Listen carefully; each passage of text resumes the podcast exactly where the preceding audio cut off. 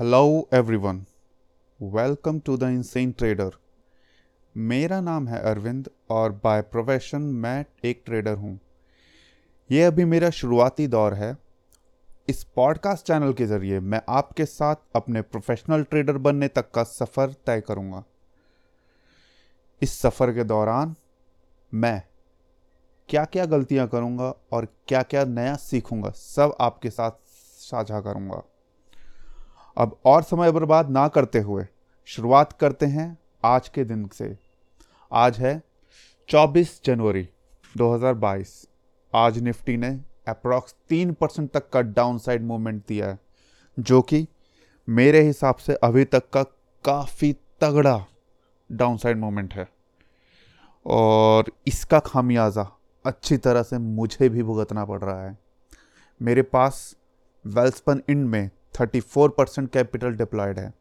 Tata power में 20 percent और India bull housing finance में 43 परसेंट और इन सभी में मैं लॉस से गुजर रहा हूँ।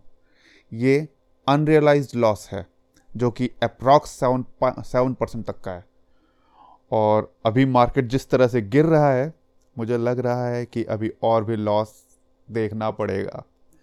जो कि एक बुरा दिन बनता हुआ दिख रहा है, पर उम्मीद पर दुनिया कायम है और हम आशा करते हैं कि अगले दो तीन दिनों में ये मार्केट थोड़ा सा ऊपर की तरफ़ जाए।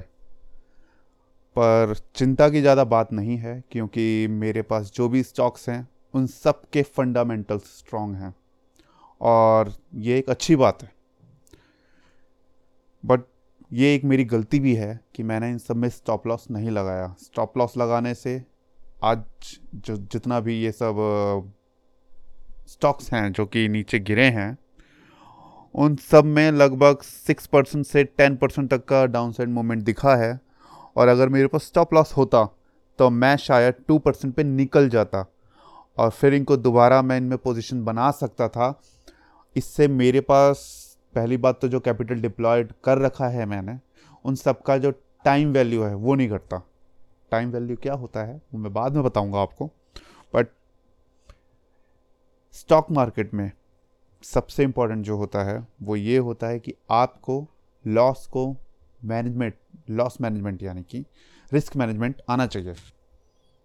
एग्जैक्ट वर्डिंग रिस्क मैनेजमेंट है और वो आना चाहिए। वही है स्टॉक मार्केट में ट्रेडिंग करना।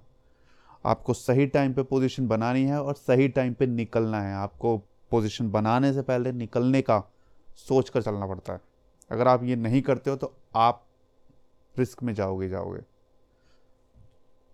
तो अभी तक बज रहे हैं दिन के दो और जिस तरह का मार्केट का मूवमेंट है वो नीचे ही है बियरिश ही चल रहा है। और आज उम्मीद नहीं है कि ये मैं इन सारे स्टॉक्स में प्रॉफिट में जा पाऊँगा।